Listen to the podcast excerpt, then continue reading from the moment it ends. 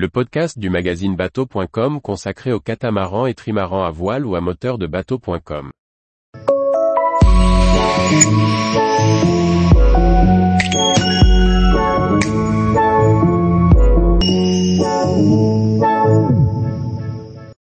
Loch Eribol, le plus imposant loch sur la côte nord de l'Écosse.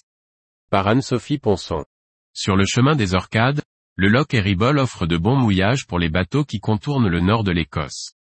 Dans un paysage rude à la beauté inaltérable, il accueille depuis toujours des navires dans ses eaux. C'est dans une des régions les plus sauvages et isolées de l'Écosse, souvent balayée par les vents, que se situe le Loch Eribol. Il propose, sur ses 10 milles de long, plusieurs bons mouillages et quelques balades dans un décor grandiose. Le Loch Eribol se trouve entre le Kyle of Durness et le Kyle of Tongue dans le Sutherland, à l'extrême nord de l'Écosse. Son nom vient du norrois et signifie « ferme sur une plage ».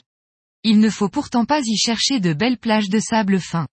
Le loch a été surnommé, pendant la Deuxième Guerre mondiale, le « loch horrible » par les soldats britanniques qui y étaient stationnés, à cause du mauvais temps qui y sévit.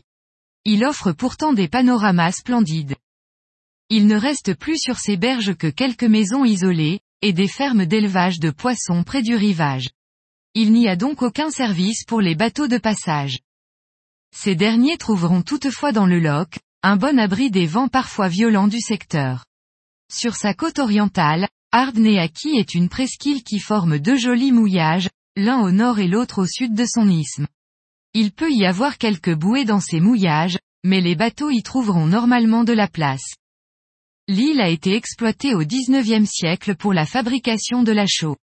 Il y reste les vestiges de la carrière et des fours à chaux. On y trouve également un petit quai qui servait de terminus au Elam Ferry, qui traversait le Loch jusqu'aux années 1890 lorsque la route a été achevée.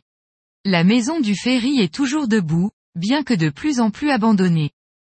Pour s'abriter de la houle de nord, les bateaux peuvent mettre l'ancre à l'extrémité sud du loch.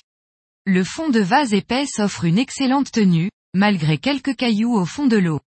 Pour s'y rendre, il faut faire attention car ce qui ressemble à des bouts de quelques anciens coffres, ayant perdu leur bouée, flotte encore au milieu du loch. À marée haute, on peut rejoindre la route en annexe en passant par la rivière. À proximité, un chemin de randonnée très accessible mène jusqu'à un refuge de montagne, où on peut s'abriter et faire du feu. Dépaysement garanti sous le regard de Cranstachy et Benspioned, deux sommets qui se dressent au sud-ouest du loch. Tous les jours, retrouvez l'actualité nautique sur le site bateau.com.